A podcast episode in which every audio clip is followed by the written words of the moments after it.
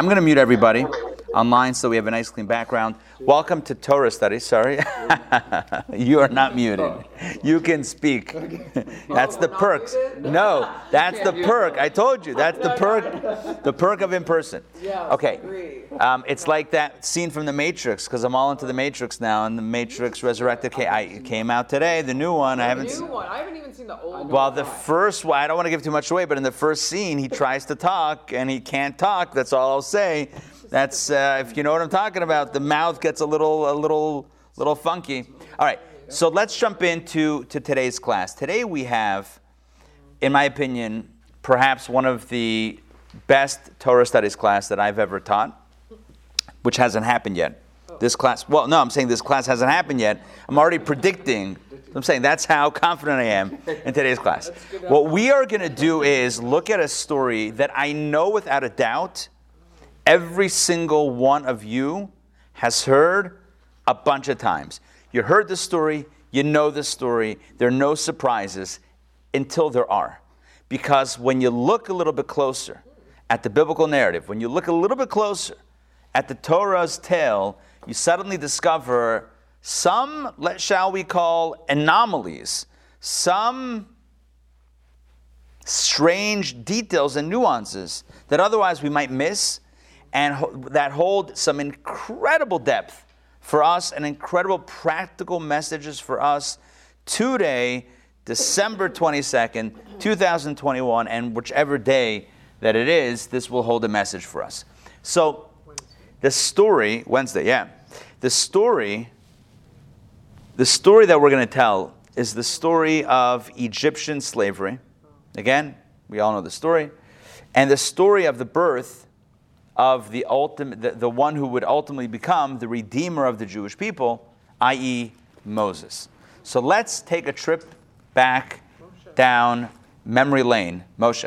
Take a trip back down memory lane and just recap a few very cr- critical points, and then we're going to get to the story that we all know, and then I'm going to ask some questions that I think you may not have ever wondered. At least one of them, I think, maybe no one here has, has thought about. I would venture to say. All right? That's my, that's my challenge. My challenge. But let's go back to the beginning. So, what happens is, and we, know, we all know this story, the Jewish people, sorry, they're not a people yet, the family, the mishpacha, Yaakov's family, Jacob's family moves down to Egypt. How many are they originally? 70. How do you get to 70? Well, there's Jacob, there's his 12 sons, and they have their own children, the grandchildren. So between Yaakov, Jacob, his children, and his grandchildren, including Yosef, etc., and his children, you have the, the mishpacha, the family, the Jewish family in Egypt begins with the number 70. After not a long amount of time, the numbers grow exponentially. According to one tradition, listen to this when the Jewish women got pregnant, they would give birth to six at a time. Dr. Maxey, can you imagine the business that this would bring in? As a pediatrician, right? Can you imagine the business? Yeah? Six babies at a time, six children. Now, I'm just imagining the poor mother. well, hold so wait, so good. Well, hold on, so one second. Octo, oh, is it Octo six? I think it's eight, right? Oh, Octo is eight. Oh, Octomom is eight. eight. All right, whatever. So yeah, that's well, eight. Well, eight would be crazy. Six is manageable. I, I mean, apparently. So here's the thing. Here's the thing. According to our sages, this is not. Yeah, you tell someone, how about six at a time? Like, no, whoa, slow down, cowboy. Six at a time. But in the in the fra- in the understanding in the um, conception of our sages, this was an incredible blessing. Now, again, we have maybe a different framework. We have maybe a different metric by which we kind of think about these things. But in the in the um, right in the in, in in our sages' understanding, this is a tremendous blessing. Six children, six souls coming into the world at a time. Ah. Here's the deal. After a short amount of time, the Jewish numbers are booming, right? So the curve, I'm just going to make up some statistics here. You ready? We start off at 70. The population goes, whoa, straight up. And now there's thousands and thousands and thousands of members of this ever growing Jewish clan with no sign of abating. As the book of Exodus begins, the Torah tells us, Vayakam melech chadash al Mitzrayim asher lo yada es Yosef. That a new king, which is Hebrew for, and a new king arose over Egypt, a king who did not know Joseph. And there's a dispute, dispute in the Talmud between Rav and Shmuel. One opinion says he was literally a new king, and the other one says he was the same king, the same Pharaoh, but he pretended like he didn't know Joseph. Right? It's like, Jews? What? Uh, Joseph's I don't remember that guy. Who? What did he do? He saved, saved us from famine? Who, who can remember? So whether it was a new king who didn't, didn't look at the history books or whether it was an old king who didn't care about the history books, the result is the same that the Pharaoh begins to subject to, to plot against the Jewish people, against the Jewish family. Well, Who he calls, if I'm not mistaken, for the very first time in Torah, Am Yisrael, the nation of the children of Israel. He's the, I believe Pharaoh is the first one to call us a people, an Am, a people. Until then, we were a family. But he calls us a people. In which context? In the context of trying to say that the Jews are dangerous. Why are the Jews dangerous? Because what's happening is, and I think, the, I think the expression, I mentioned this at DPP Daily Power Parsha a few days ago on Monday. I think the term is called the fifth column. Is that a, is that a phrase that's familiar? Fifth column means like an enemy that's inside, with inside. So, so Pharaoh says what's going to happen is we have all these Jews. They weren't called Jews then. All these Israelites, maybe they were called that. All these Israelites who are not uh, one of us, and they're a foreign entity. And what's going to happen is that they they're different than us and if another nation starts a war against us, who's to say that these Israelites won't join the enemy and erode at us and, and, and, and beat us up and destroy us from the inside and drive us out of our own land? This is what Pharaoh says to the people. Classic, classic fear mongering, classic othering, classic prejudice, classic bias. It's textbook straight up textbook othering and fear mongering, just straight up. And so he says, one second. So what he says is, what he says is that we therefore have to start a campaign to to get rid of the to get rid of this these people, or to at least keep them keep them under under an oppressed state. And this, the slavery thus begins, and how it begins is not, we're not going to get into the, the whole origin story of the slavery, but suffice to say that it starts off slowly, it starts off gradually, and it eventually picks up. There are different stages brought at the beginning of this week's Torah portion. We, t- we read about how they started working for Pharaoh, working for the government, and then they had as volunteers, and then they and then they be, then they had to work, and then they had uh, a quota of how much they had to work, and then they had backbreaking labor. It gets worse and worse and worse, and it, it happens over a long period of time you know, over 100 plus years, but slowly but surely it gets worse and worse and worse and more devastating and more devastating, and it culminates, and this is where we're going to pick up inside. It culminates with Pharaoh putting a decree against the Israelites, what we would call the Jewish people. And the decree is, Kol Habain, Hayiloid, Haya'ira Tashlichuhu. All the boys that are born shall be cast into the Nile. I, and I know that you we're all familiar with this story, right? At some point in time, and it's the beginning of this Torah portion, at some point in this Egyptian saga, the Pharaoh of Egypt says, Jewish boys that are born, the baby boys to the Jews, uh, the baby boys are now need to be thrown into, cast into the Nile River. This is where we pick up today's class. And what we're going to do first, what we're going to do first is read that verse, that, which is text 1a. And and then we're going to ask a question. I'm going to ask a question. Okay? Let's read this. I'm going to put up the text uh, on the screen. Take a look at text 1a. Um, Elio, if you don't mind reading text 1a, but nice and loud so everyone can hear. And Paro commanded all his people, saying, Every son who is born you shall cast into the Nile, and every daughter you shall allow to live. This is the decree from Pharaoh. This is after slavery is already a thing. This is after backbreaking labor is a thing. We now have, and, and backbreaking labor, I don't mean the six babies, but I'm bum. Joking. Backbreaking labor, this is after the servitude and the slavery, right? What ha- what's happening is now we have a decree about the boys being thrown into the Nile River. So this takes us, actually, before I ask the question, let me add in one more detail, one more layer to the story. The next layer to the story is as follows. So what happens is there's a guy named Amr, a Levite, somebody from the, from the, from the family, from the tribe of Levi, descendants of this, one of the 12 sons, Levi. His name is Amram and he gets married, or actually more precisely, remarried to a, a woman from the same tribal family whose name is Yocheved. And they have a child, and the child that's born would later become known as Moses. He's born prematurely. So the Egyptians were counting from the day they got remarried because they had separated because of this decree. Anyway, about the boys being killed, so they figured, like, why have kids? And then the daughter said, hey, but what about the girls? The girls would live, so get back together again. So they got back together again. The Egyptians were counting for nine months. She gets pregnant.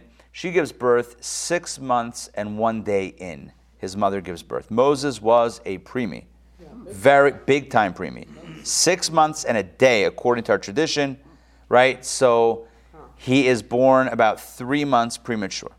The Torah says that for three months, no Egyptian officials came around because they knew that they, they knew when they had gotten back together. And they figured, you know, they'll start coming around nine months later. Meanwhile, she gave birth at six months. Now, three months later, they're going to start knocking on the door. So what does she do? She needs to figure out a plan to hide this baby of hers. So what does she do? This takes us directly into text 1b. Elio, if you don't mind reading text 1b, because uh, it's the twin of text 1a. When she could no longer hide him, she took for him a reed basket, smeared it with clay and pitch, placed the child into it, and put it into the marsh at the Nile's edge. So what happens is, as the Torah says, Yocheved, his mother, the mother of Moses, after three months, now they're going to be knocking on the door, searching the house, looking for babies, right? But what's what she going to, She's going to hide this baby. So what does she do? She takes a basket, she waterproofs it, yeah, smears it with clay and pitch, and puts the child in it places it by the Nile. That's what she does. Okay, now, yeah. I'm sorry, is this the same Yocheved who was born right here? Yes, this is the same Yocheved. Excellent. She was number 70. Remember, I mentioned there were 70 family members? Yeah. There were 69 that started the journey down to Egypt. Number 70 was Yocheved, this same mom of Moses. She was born at the border when they were first coming down into Egypt. She was born at the border. But now, listen, listen, and, and she was, according to tradition, 130 years old when she gave birth to Moses. So this is 130 years. Yes, that's that's uh, quite an age. Um, no, no, no. What I'm saying is, she it was a blessing. It was a miracle. According to tradition, it was a miracle that she got. Obviously, she got a kid. So 130. Now that and just this gives us a sense of how long they've been in Egypt. They've been in Egypt now for 130 years. It's a long time to be in this foreign country.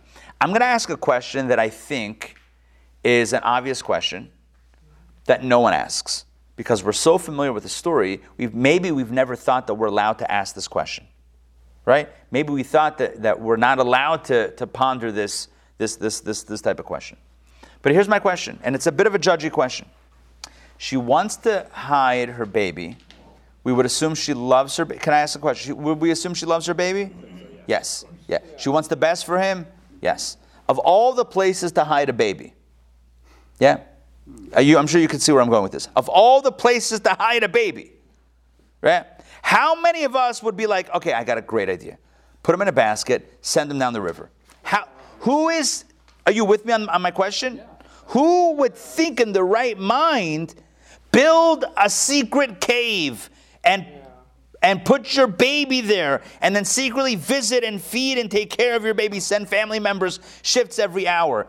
I, listen, you and I could come up with a thousand better ideas than sending your baby down the lazy river rapids. I don't know if Nile had rapids. I'm just kind of like, you know, you know, freestyling here. But uh, are you kidding me? Now, we all know the story. She puts Moses in the, in the, in the water, in the river. And we don't think twice about it, perhaps. And if you thought about this question, kol hakavod. It's a klutz kasha. Klutz kasha means it's a question that no one asks. But that's true. Yeah. What? It's absolutely true that Right. Nobody it, when you ask it, it's like, oh. I, I, I, am trying to speak the truth. Sometimes I get it right. Listen, I, I, listen. It's, it's a question. It's an obvious question that no one asks. What, what was she thinking? She's putting him on. An, of all the places you could put a baby on a river in a makeshift raft, like what is going on here? What's the plan? What's the plan? So one second. So one second. We need to go much deeper in the story because, as obvious as the question is, there's an equally powerful and solid, dare I say, waterproof answer. Dare I say? I didn't say it. Dare I say? Dare I say? I would never say such a thing. All right. And what's the answer? We have to understand, we have to go back a little bit and understand why it is that Pharaoh had said in, this dec- in his decree, right? Remember text 1a? Pharaoh said to throw all the boys in the Nile. Why were they supposed to throw the boys into the Nile River? Why this Nile? Why do we keep on coming back around to this river? So this goes back to an incredible teaching of our sages. And here's how it goes. Pharaoh was a big believer in signs and messages. Remember, remember he had dreams that he wanted interpreted? Remember that's how Joseph got his big, his big break in Egyptian society because he interpreted the dreams? Pharaoh was always a consulter of stars and kind of spiritual messages and dreams and premonitions. And so he had sorcerers and astrologers, and he consulted them vis a vis the Jewish problem. Okay? They were part of his, they were his paid staff, right? Hey, the, what do I do with these guys? They were the ones that consulted the stars, and they said, We see, we see, on this one particular day, we see that the Redeemer, that, the, that a person who is destined perhaps to redeem the Jewish people will be born today. Today is an auspicious day for that Redeemer or potential Redeemer to be born.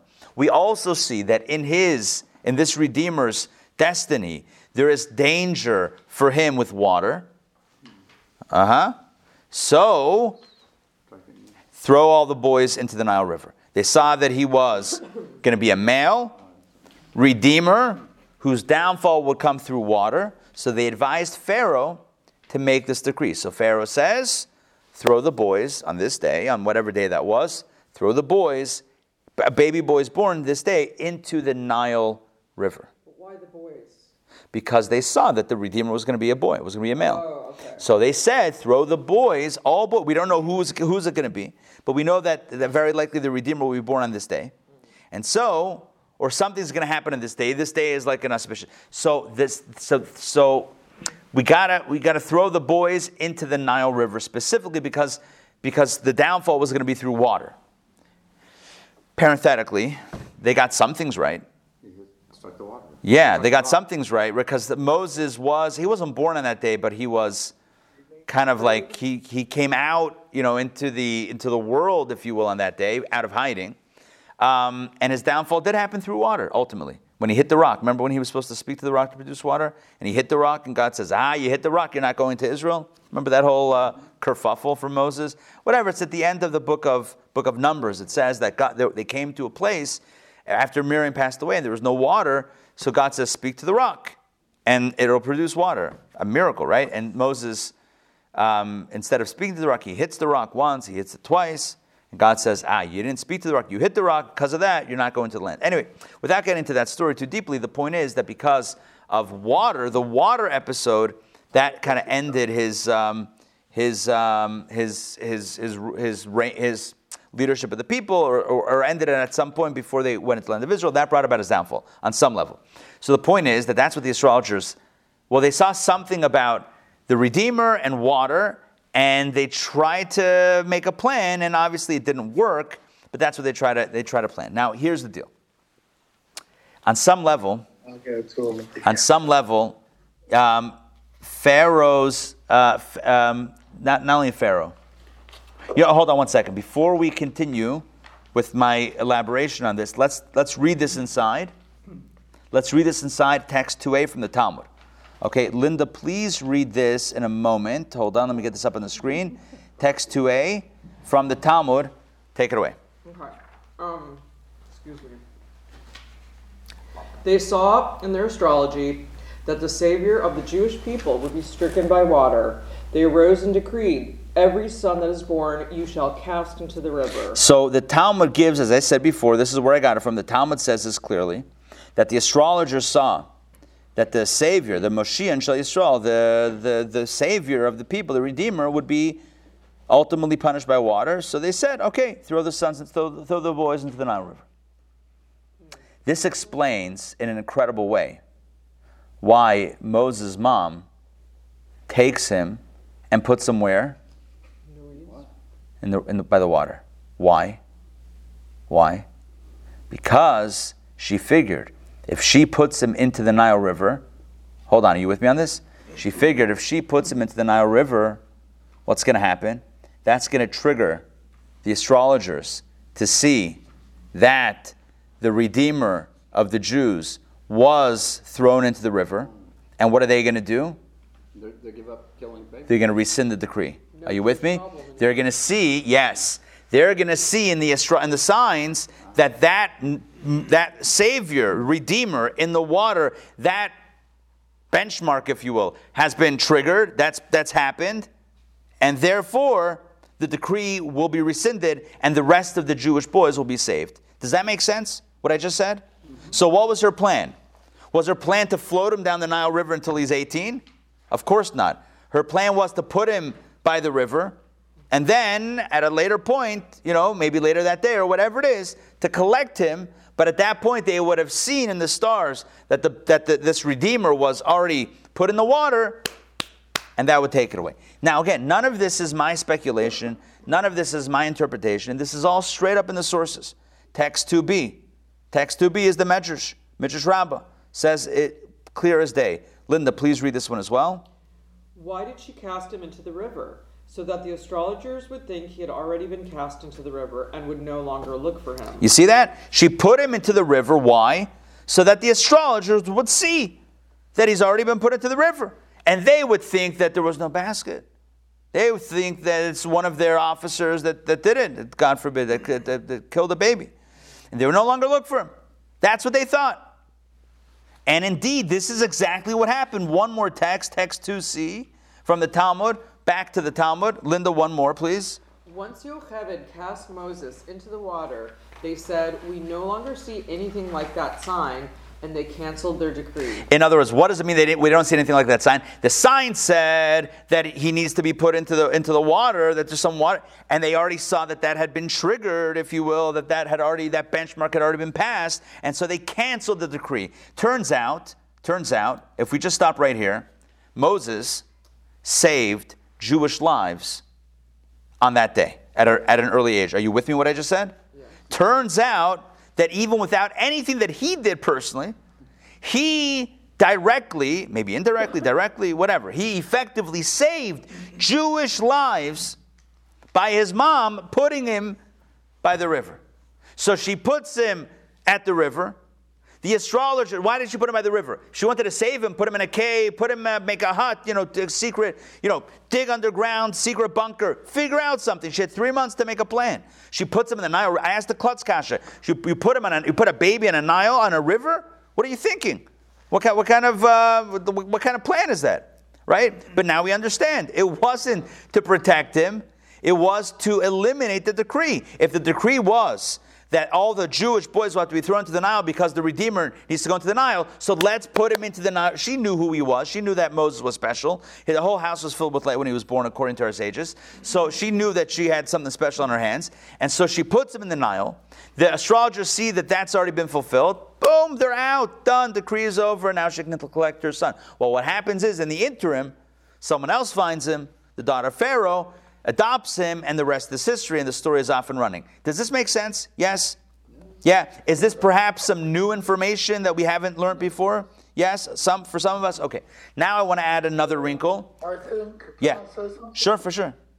I think that this uh, this uh, assumption is based on uh, a belief that uh, the astrologer has the power of really predicting something. I mean, we, we don't believe in astrology. Right, right, uh, in these people. right. So this doesn't make sense. Good, good, good, good question. The Talmud says, good, excellent question. The Talmud says in Tractate Sota, in that same section, the Talmud says, see this? The astrologers see, but they don't know what they're seeing. They, they can gaze at something, but they have no idea what they're looking at. But that's a contradiction. I know, I'm saying they saw something, but they didn't know what they, they saw something, redeemer, water, but they didn't know the lines got crossed. Rambam says, Maimonides says famously, Rambam says that astrology is not a chachma. It's not a science. He says it's, it's, it's fake. Why?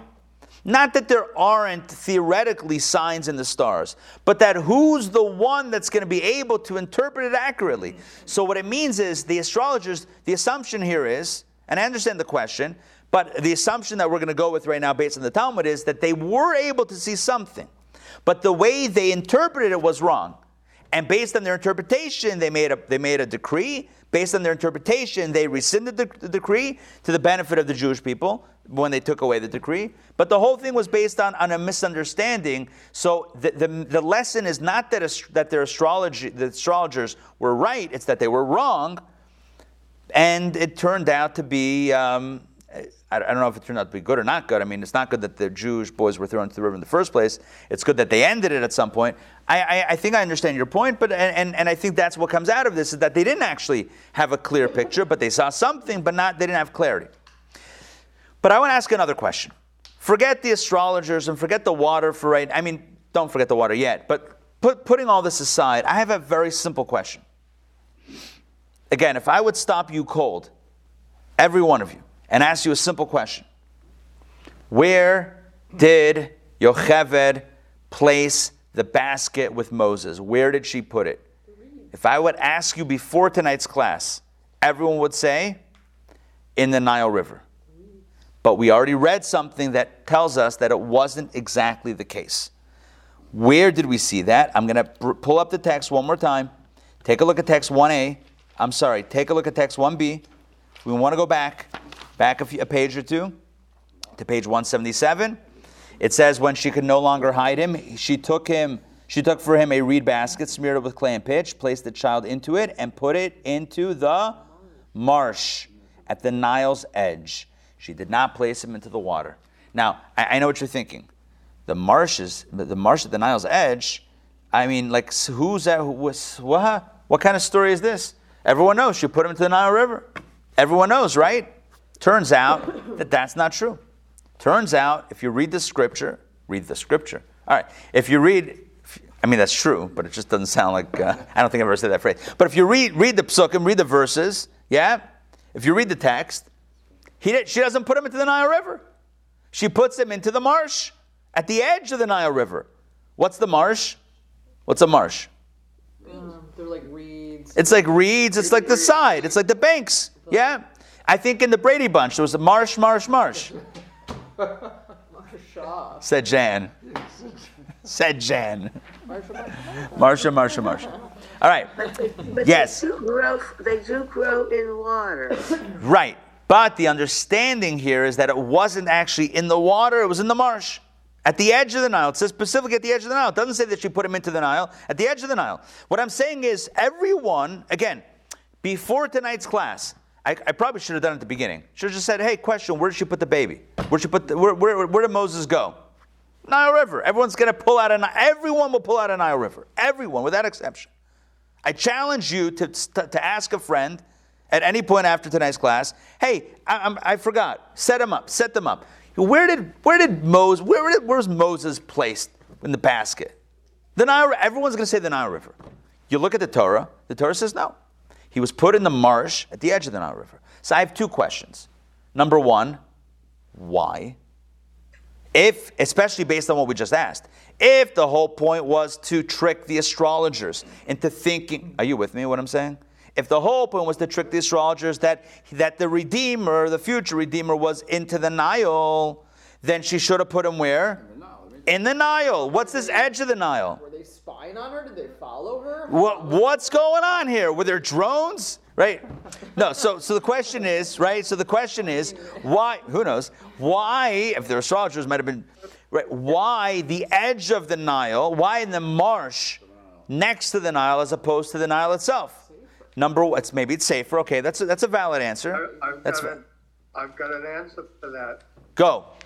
When the Nile overflows its banks, it creates like this uh, estuary of backwater that she can't get to the Nile Ah. from this overflow of Okay, okay, you're saying it's a overflow for, for a half a mile deep into Egypt. you know? Okay, okay, I can't. That that makes a lot of sense. That's the pragmatic answer.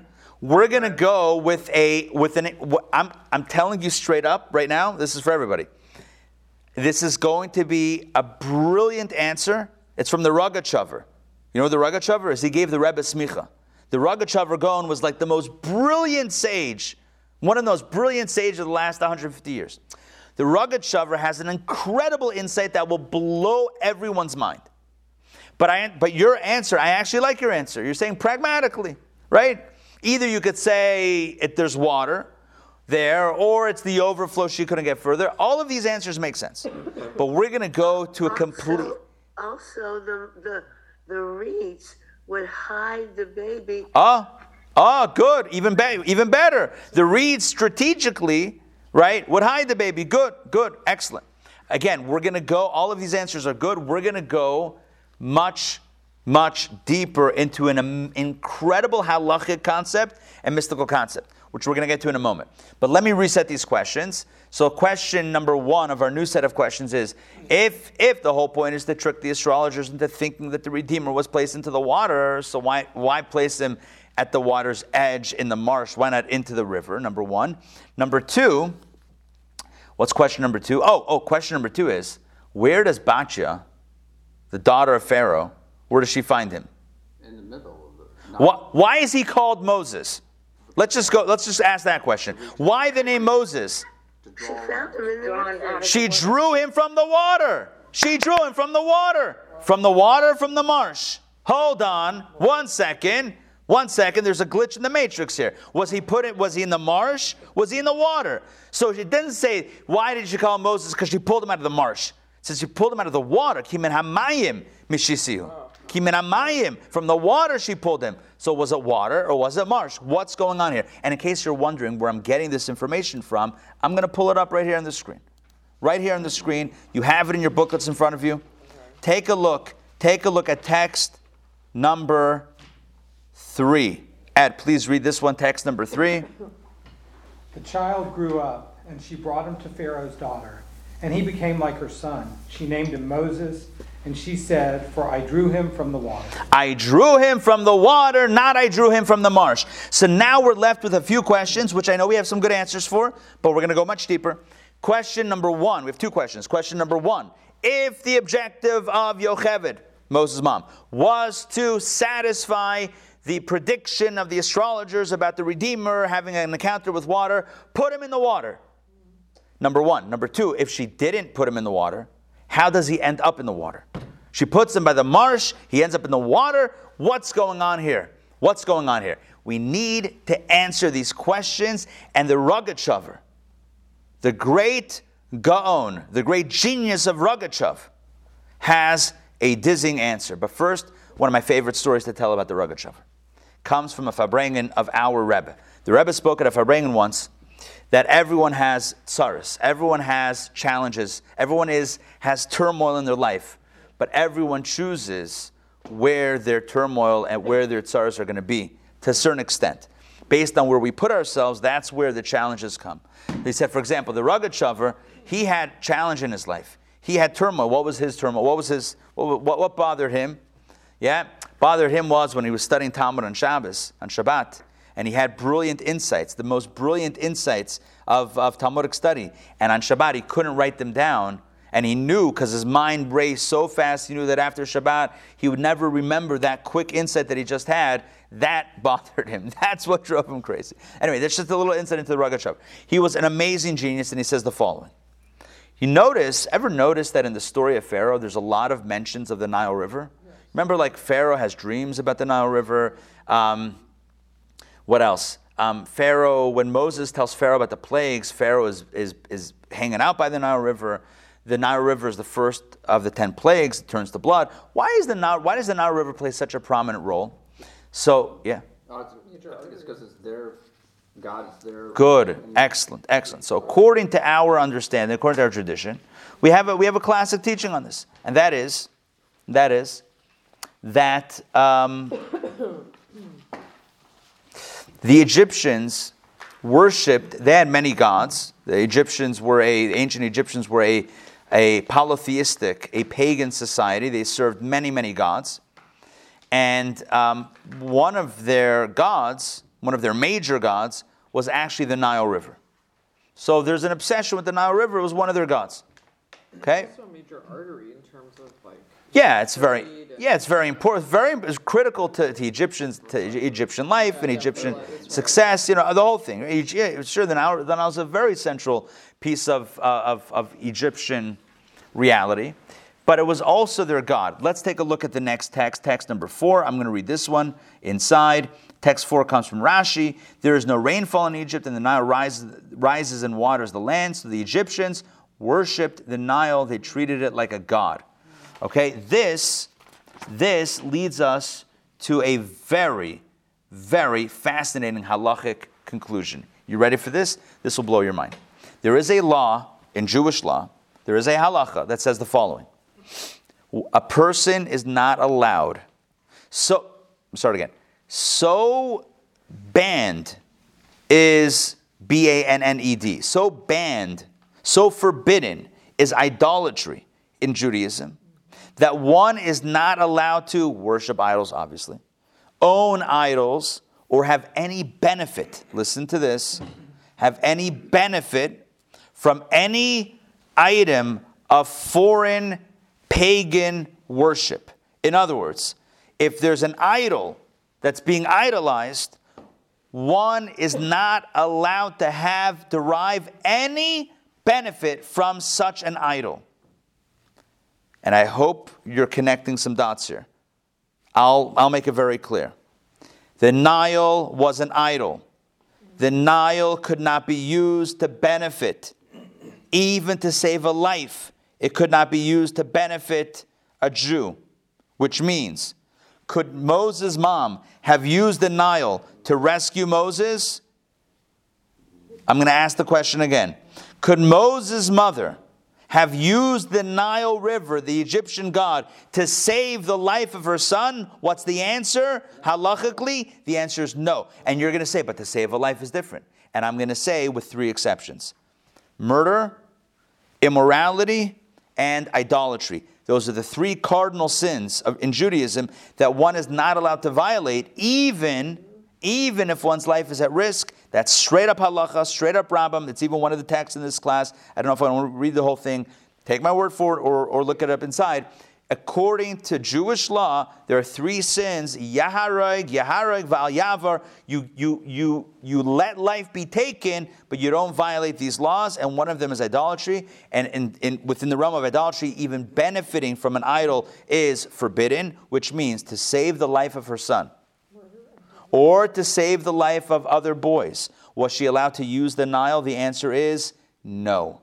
This explains, according to the Rogachover, why she put the baby not in the Nile, but where?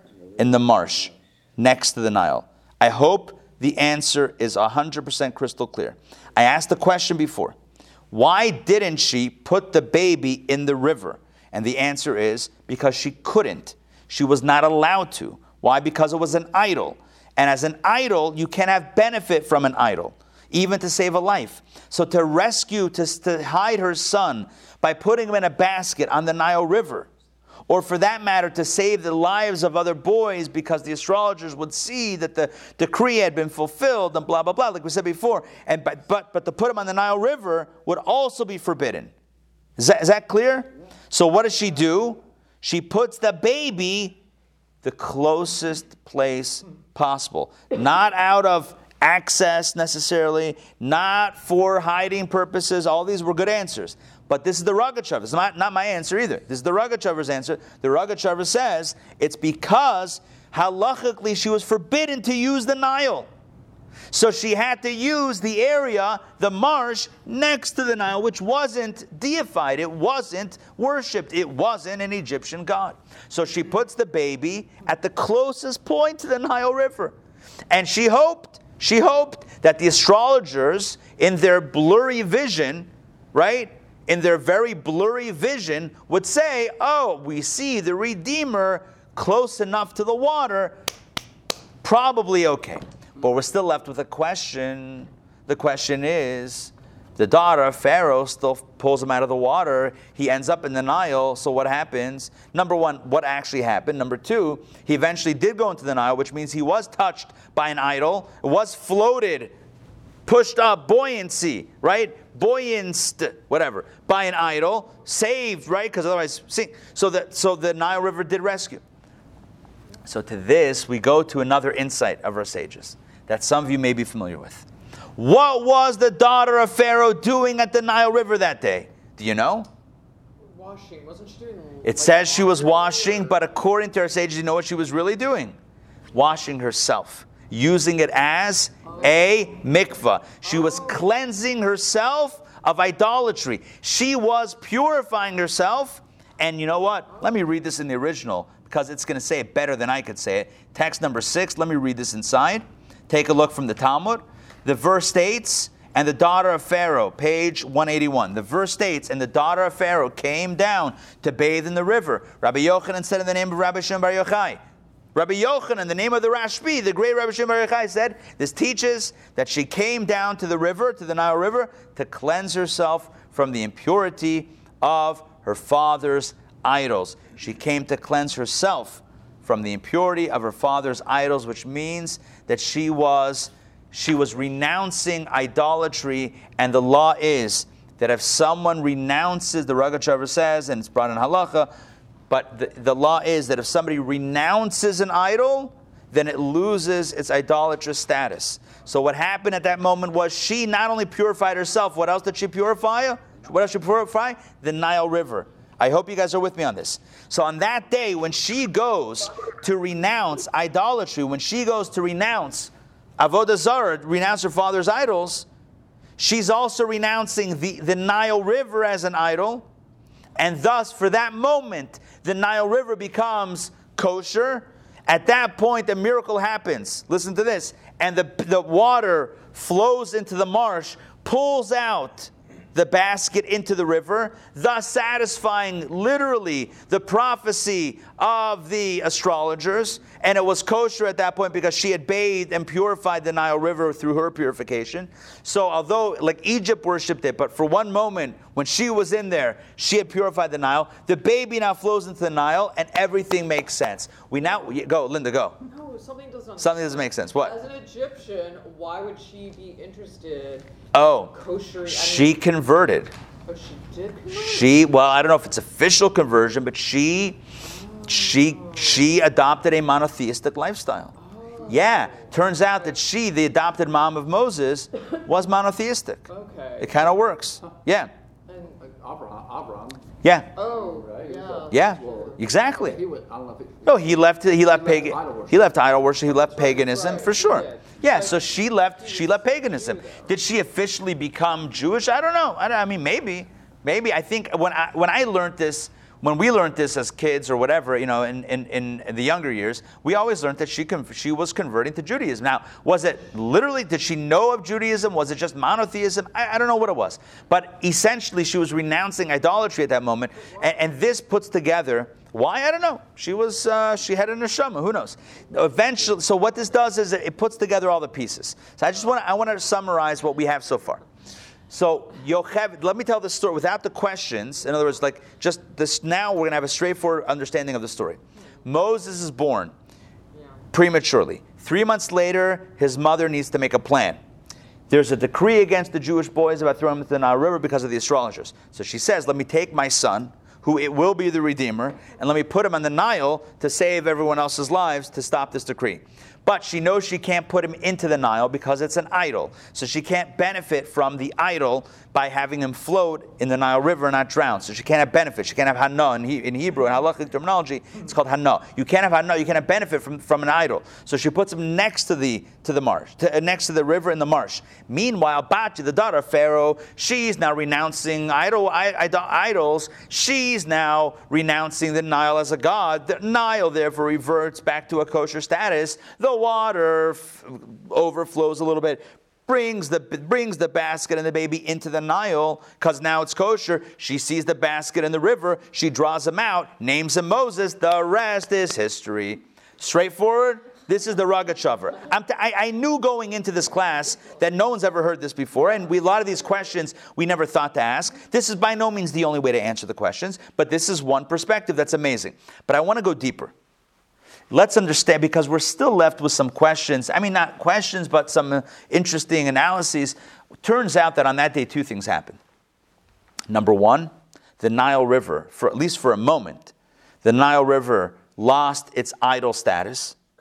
I D O L, not I D L E. It lost its idol status, number one, because of Bacha. And number two, the Jewish boys were saved, the decree of throwing the boys into the Nile River ended. And they both happened pretty much at the same moment when Moses hits that water. When Moses hits that water, the Nile River has become an, an, no longer an idol. And the boys, the Jewish boys, are no longer going to be thrown into the river. And they're both, both things are associated with, well, Bacha also, but with Moses. So what's the connection and what, what the, what's the deeper message here? And so now I want to go a little bit deeper, wrap everything up. And we have a few more minutes, which is perfect timing to wrap everything up and walk away with a takeaway message. So, so far, I hope like this whole story has been expanded and you're, get, you're a little bit thrilled about the story. I know I am. But now let's go a little bit deeper to ask the question why did the Egyptians worship the Nile in the first place? What, what's that all about? Why worship the Nile? On a simple level, well, the Nile was their source of commerce, but on a deeper level, it was also their source of life. Understand this it doesn't rain much in Egypt. So, in order for um, for the agriculture to survive, in order for there to be food in Egypt, this is before importing, right? Nowadays, you know, anywhere you can, well, not anywhere, but at least here, we're very privileged that you can have food from anywhere. But but back back in the day in, in Egypt, if it didn't grow, you weren't going to eat. So how does how do things grow in Egypt? The answer is irrigation from the river. It doesn't rain, but they use the Nile. When the Nile is flowing, they created, you know, they, you carve out channels and the, the, the, the, the rivers flow and they, they create, um, you know, uh, irrigation. Yeah, they, they, and, they, and they have it, the irrigation going to the farms and the fields to provide water for, for crops to grow, and that's how Egypt survives.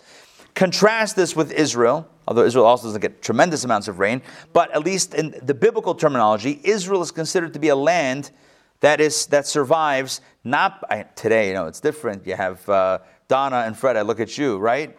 Your uh, daughter and son-in-law have uh, grow tomatoes in the desert. So that I mean, technology is amazing, right? Drip irrigation. So, um, so, so that's what we have today. But back in the day, Israel, at least biblically, Israel survives based on rain. And according to our sages, there's a distinction between rain and river. What's the difference? When you need rain, you know that it's dependent on God. You know it's dependent on above. So you feel a dependency on Hashem and you feel humbled toward God. When it's a river that you have to irrigate, that you have to create channels, then you feel like it's you that created your own food. It's you that created your own success because your ingenuity and your engineering and your creation has produced all of this. Therefore, I'm gonna, so uh, just, just to clarify this, there's, and this is not necessarily, you know, these are different archetypes, if you will, different, different paradigms. The Israel paradigm is one of humility an acknowledgement, one of turning to heaven and saying, God, you're in control. I know that you that in your hands is the rain, and I ask you to make it rain, but I know that even when it rains, it's not I, I didn't make it rain. God, I still know you're in charge. So Israel and rain is synonymous with an acknowledgement of a higher power in our lives. Whereas Egypt, associated with the Nile, is associated with a belief that one is their own God, or that they are a God, that they are in control. It's ego, it's narcissism, it's, it's arrogance, it's belief in self. So Egypt and Israel are two completely different paradigms. This is I'm giving you explanations based on Jewish philosophy and Jewish mysticism. The Egypt paradigm, starting again the other way. The Egypt paradigm is look at what I did. Self-made man, self-made woman. I created, look what I did with the with the Nile River. We created all this food. We made it, we we irrigated it. We made it happen. This is us. It's our doing or it's my doing. It's ego driven. Egypt is associated with this ego. I did it. I don't know about God.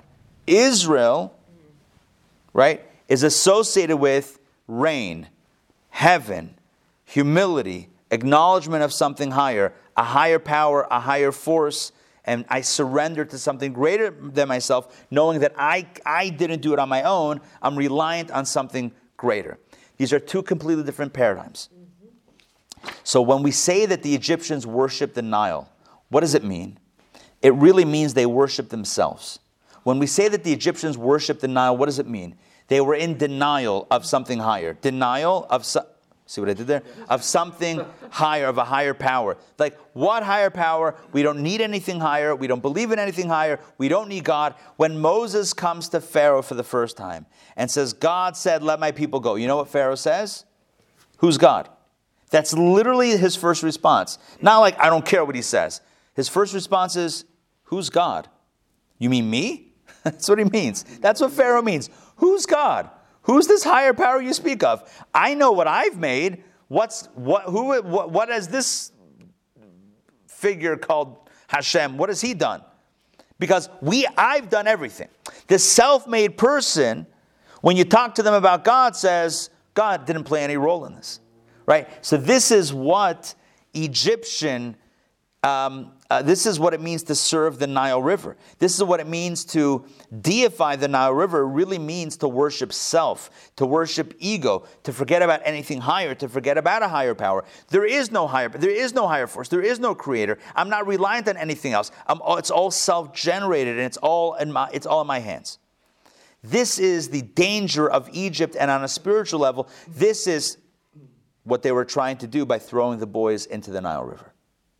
What does it mean? Again, this is according to Hasidic philosophy. What does it mean that, that there was a decree to throw the boys in the Nile? I know what it means literally. I know what it means, infanticide. But what it means spiritually is that the decree was take Yiddish, uh, Yinglach, Yinglach and Medelach, take Yiddish Jewish boys and girls and inculcate them into the Egyptian worldview, into this Egyptian lifestyle of the self made man and the self made woman. It, it, um, educate them and integrate them in a society that says you are your own master and nothing is above you. That's what they were trying to do to the Jewish boys. They were trying to throw them into the river, into that deity, into that deification of not denial, of self, the deification of ego. That's what they were trying to trying to inculcate them into. Yeah, to look at to, to see this inside black and white, I'll show you text 8b. I know I'm skipping texts that are very critical texts, mind you, but we don't have time to read everything. Yeah, text 8b. The Rebbe says, Pharaoh's ultimate goal was to cast them into the river, i.e., into the Nile, which was their idol. In other words, Pharaoh wanted the Jewish people to be cast and drowned in the idolatry of Egypt. And what is the idolatry? What is the idolatry? The idolatry is belief that it's all about you and nothing higher than you. This explains a, a, very interesting wrinkle in the story. The Torah tells us that slavery only began after the first, the original generation of Jews passed away. After Joseph and his brothers passed away, only then did slavery begin. Why not sooner? So the simple answer is because they, they, they couldn't mess with Joseph or his brothers. But a deeper answer is because those Jews, the original Jews born in Israel, were never susceptible to the Egyptian way of looking at things. I'm going to say that again. The Jews born in Israel, in a place of rain where they are always looking up and knew that they couldn't make it rain. I, I, I'm powerless. Rain, dependency on rain means you acknowledge that you are powerless. God is in control and you surrender. That's Israel. That's the Israel paradigm. So the generation born in Israel could never be thrown into the Nile. They could never lose that connection to a higher power. But you know who could? Their kids, born in Egypt, could be inculcated in that Egyptian uh, society. Turns out, turns out that this was the spiritual danger of Egyptian exile. This was the spiritual danger of the Nile. This is the spiritual danger of being thrown into the Nile, of, of believing that you're in control and that there's no God or that God is not in control and all that is meaningless. That's the real danger. That's the spiritual danger that we're dealing with. Who is the one to pull us out of that? Who is the Redeemer, the physical Redeemer of the Jewish people, to tell them, no, there's something greater than yourself? It's the one person. If we, let me just set this up so that it's obvious. If the, if the problem is ego and arrogance, who do you need to combat ego and arrogance? Somebody who is humble. And who's the most humble person that we know?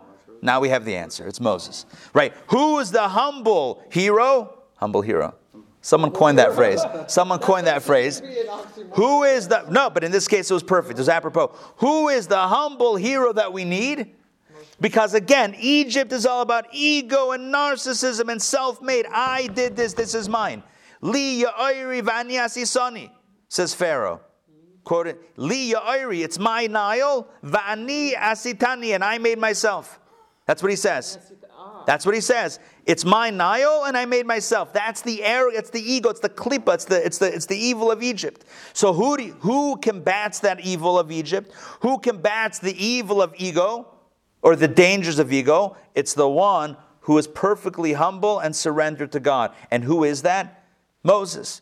From even his origin story, Moses is a shepherd, and a little sheep, a little goat runs away, and he chases after the goat, and the goat's drinking. He said, Oh, I didn't know that you were thirsty. And he carries the goat the little goat back to the flock. He's a guy that's not like, how dare you run away from my? Don't you know I'm a shepherd? Who are you? That's how, nor- that's how normal people react, right? You get offended, even by accidents. You get offended because somehow it takes away from your ego. He was a guy, it wasn't about him. He was, he was humble. He was self-effacing. He was selfless. When people started up with him, Korach starts up with him, you know, we're going to take you down, Moses. Moses falls down to the ground. He like bows down to the ground. He asks God for help. Moses, is, it's not about him, it's complete selflessness. So, who is the one to save the Jewish people from the evils of Egypt, of ego and narcissism? The answer is the master of humility. And who is the master of humility? Our humble hero, Moses. So Moses rides in and saves the day. And on that day that he was, on that fateful day that we read about before, the day that he was put near and then into the Nile River. What happens? Two things happen. Number one, with the emergence of Moses, Moses now comes out of hiding. So what happens? Number one, suddenly the Nile River is no longer even proximity. He's next to the Nile. The next thing you know, the Nile River is no longer a deity because of Miriam, because of Batja, the daughter of Pharaoh. Fine, but his proximity there's everything is by divine providence. He's put next to the Nile. The next thing you know, the Nile River already has lost its ego, has lost its deification status. And the next thing you know, the boys are no longer being thrown into the Nile. The next thing you know, he has an influence where the Jewish kids are no longer susceptible, no longer being influenced to be taught that you are a self made man, that it's all about you. Don't think about anything higher. He now is reversing that trend. So the two things happen on that day. The Nile no longer is a is, is an idol, and the boys are no longer being subjugated to that klipa, to that, to that evil of ego. Ego is not always evil, but there is an evil of ego, which is the belief in only oneself and nothing higher than oneself. This takes us, hopefully, this answers all the questions. I, th- I believe it does, even though I said it pretty quickly. And I also believe it gives us a lesson forward. Because what was true of Egypt then is true of the United States today and other countries today. And that is that there is a belief that there is, is it even a phrase, a catchphrase in America self made man. Self made man, right? Yeah. They have foam fingers, number one. But number one could also mean look out for number one, right? Number one, look at, look, look at me, look what I've done. There's a tendency, there's a tendency in today's day and age to be, for lack of a better term, full of oneself. Yes. Yeah? Think about it. What do people run after? And it's not a new trend, it's an old trend. It's been trendy since Egypt and, and beyond, even. What's the trend? Everyone wants to be famous, everyone wants to have power and influence, everyone wants money. We run after the material stuff. And what about God? Eh, maybe. Maybe if we have some extra time. You know, maybe we'll know something higher. But what's the primary? The primary is self. How do we pump up self? How do we, how do we aggrandize self? How do we make ourselves feel better? How do we make ourselves more famous? How do we misbashet? How do we mitbashet? How do we like, how do we expand, expand ourselves? Puffing up self. Chametz. It's like the puffiness of the bread as opposed to the flatness of the matzah. It's the same thing with the exodus and slavery. Slavery is chametz. Slavery is ego. Freedom is matzah. Freedom is, is humility. It's Moses. Right? It's that Moses basket. So here's what's going on. Here's what's going on in the story. The Torah tells us this week that what is the evil of slavery? What does it mean to be enslaved? It means to believe that you are in control. That is the worst slavery. Mm. It's the most suffocating slavery, and it seems like the most innocuous. Like, well, what's wrong with that? That seems like strength. I believe that I'm that I'm strong, that I can do it all. That seems like a, that seems like a virtue, not a vice. Yeah, if it's a virtue, if it's a virtue, then everyone in this society would be very healthy. Everyone would be healthy and happy. And uh, I hate to say it, but it's not the case. And the reason is because we've been sold on a lie. Because the ego does not actually make us feeding the ego, pumping up the ego, right? Inflating the ego, more stuff and more pride and more ego and bigger st- and and and and um, more self-reliance and less God and less God and less God does not make anyone happy. It doesn't make anyone happy. It just doesn't. It, it, it, and it creates all sorts of other problems because if I'm in control, then we're really in trouble, right? I don't, right? If any one of us could say about ourselves, if I'm in, if I'm God, then we're all doomed because we all know who we are, right? If I'm in control, like if God's in control, Mela, that's one thing. But if I'm in control, that's it. Give up now because this ain't gonna work. This ain't gonna work. If I'm in control, this ain't gonna work. The story of Egypt is a story of a battle between ego and God. Ego stands for, according to Rabbi Taub, Rabbi Shais Taub, edging God out. This is the battle. This is the battle. Am I giving space for, am I deflating self and creating an open space, welcoming space for God? Or do I pump myself up and block out, eclipse, totally eclipse the divine? This is the battle, and of course, it's not either or, and there are many shades of gray, but to, to bring out, to highlight this point, we're going to make it dramatic. In this situation, we have the Nile and Pharaoh and Egypt on the one side, and then we have Moses and the basket, and Batya, the daughter of Pharaoh, on the other side. And in today's story, we learned that on the day that Moses was placed near and around the Nile River, the Nile River stopped becoming a deity, and the boys stopped getting thrown in because it was revealed already in that moment that there's something higher. All it takes is a crack in the armor. All it takes is you have a big balloon, big balloon. Think of the Macy's Thanksgiving Day Parade. I know I'm a few weeks late on the reference. Macy's Thanksgiving Day Parade. Yeah? The Charlie Brown. The, the, I'm sure they still have it. The big Charlie Brown. Imagine you took a pin, maybe a very thick pin, a very strong pin. I'm not suggesting anyone do this. But imagine you took one and little pop. What's going to happen? I'm sure they have safety valves and whatever. But let's just say they didn't. The whole thing deflates. One little, one little poke and all the hot air goes out. The same thing is true with the ego. All it takes is one opening. It takes one moment of truth, one moment of honesty, one moment of surrender to deflate the ego and to be real. And who doesn't want to be real?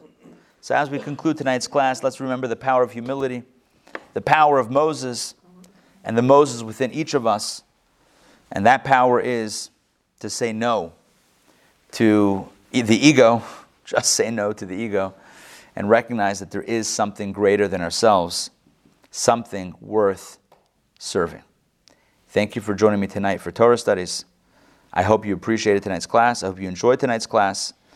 And once again, David and Yona, I'm just saying it's not, it's not going to be the same without your physical presence.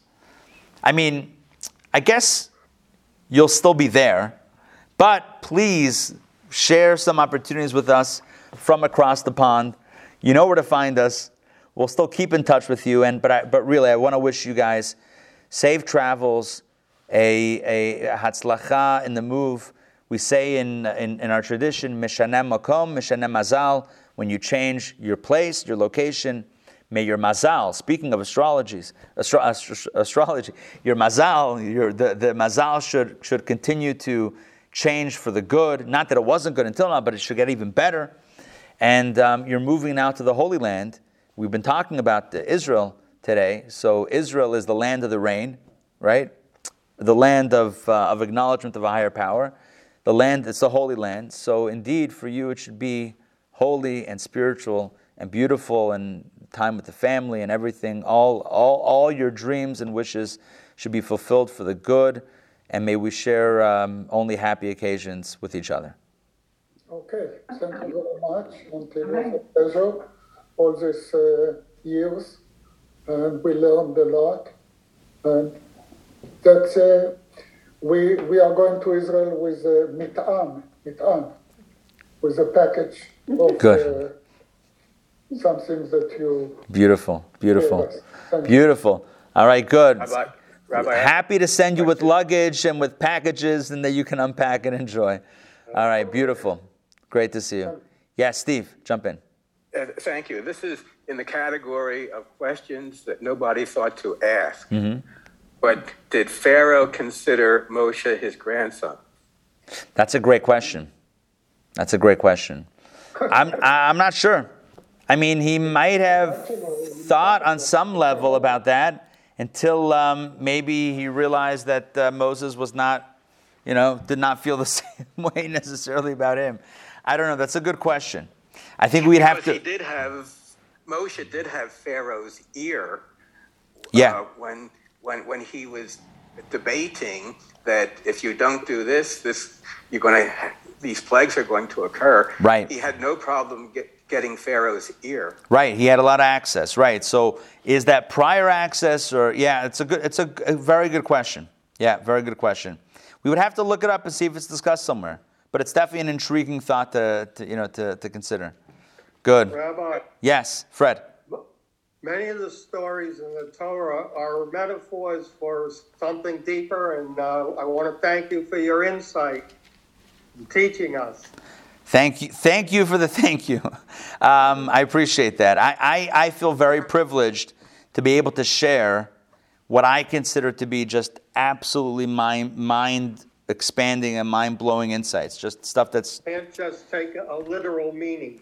it's it's so rich. Torah is so rich. You could read the same story for for 50, 60, 70 years and never even think about the marsh and the river and the implication. It's just so beautiful to see how much is, is, is discussed in Jewish literature. It's actually an amazing, it's dazzling. It's absolutely dazzling.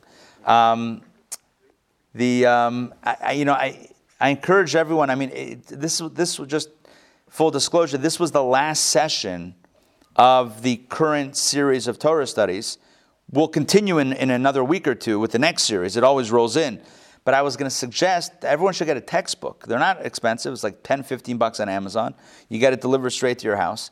And the, the advantage is I, we don't have a chance to read all the texts inside in the class. We just, I, I skip around and whatever. But this is a good way. Thank Steve, right? Steve's holding it up. This is a really good way to look at all the other texts and just see the beauty of, of, of the material that some of, some of which we just don't have time to read in class.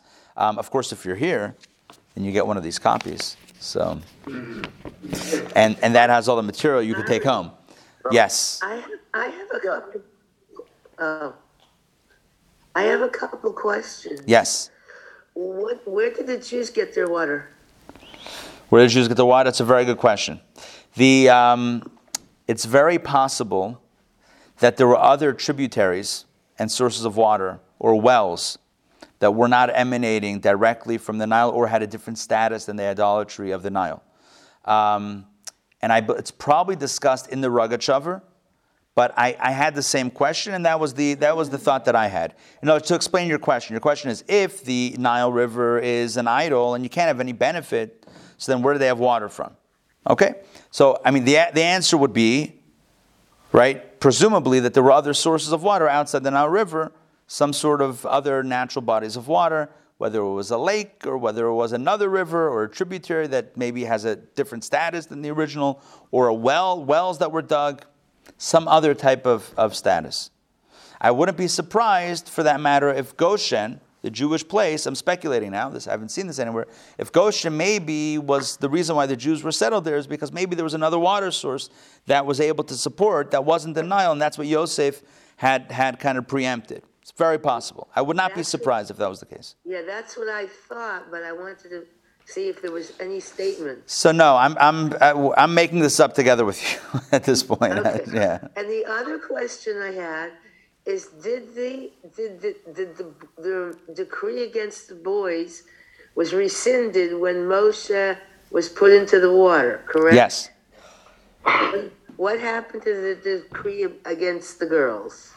The, the girls didn't have a decree, at least on the simple level. The Rebbe speaks about a spiritual element of it, but on a physical level, only the boys were to be thrown into the Nile River. There was no decree against the girls. Uh, so there was no thing about the girls being dragged into marriages with the Egyptian boys. No, No. not to my knowledge, no. Okay. Yeah. Rabbi, Yeah, Richard. a, a question that's bothered me since the, begin, since the beginning of the class. Um, how did the astrologers know when they saw this basket and this child that that was the chosen one? They could just seen another guy floating down the river. The astrologers didn't see the basket. The astrologers saw in the sign that the, the Redeemer, just like they saw that the Redeemer was going to have a negative contact with water, they also saw in the signs that the Redeemer had contact with water already. I, I, there's, I, there's nothing that I, I don't know enough to be able to explain any further, but that's my understanding of what the Talmud says. The Talmud says that they saw that something had been fulfilled, something had been satisfied. Not that they saw a child on the ground, they saw however they saw in, in, this, in the stars, whatever that looked like. Yeah. Another question: Did, did, the, did, the, did the Nile revert back to an idolatrous, idolatrous status after that, or not? I, I would have to look at the Rogachover in the original, but my guess would be yes, it reverted back. Because I don't know that one, I don't know that one woman's rescinding of her idols has a permanent effect in the Nile River. But again, according to this, it's Moses that actually has a- an effect on it. According to the Rebbe, it's Moses being put next to the Nile that already influences the Nile to take away the ego, to start deflating it. Even if it doesn't deflate right away, but it's that, that's, it's that, it's that hole, it's that little, that little needle hole that starts deflating it that then just takes the, the wind out of the sails of the ego and ultimately ends the decree against the Jewish boys, etc., and just gets the ball rolling in a positive direction. Did it revert back? Halachically, uh, my guess would be yes. We have to look up the Rogachover in the original to see it. Rabbi, was, was Moshe born with five other children? I don't believe so. That was told uh, a little bit earlier in the narrative as the as the population grew. This is before Pharaoh started his. We got to clamp down on the Jews. It seems like that that was part of what rocketed the um, the population up. And then it stopped. I, I don't I don't I've never seen any record of Moses having siblings, twi- like whatever siblings born with him. Yeah, Ray, jump in. Don't forget to unmute though. Ray, it's good to see you.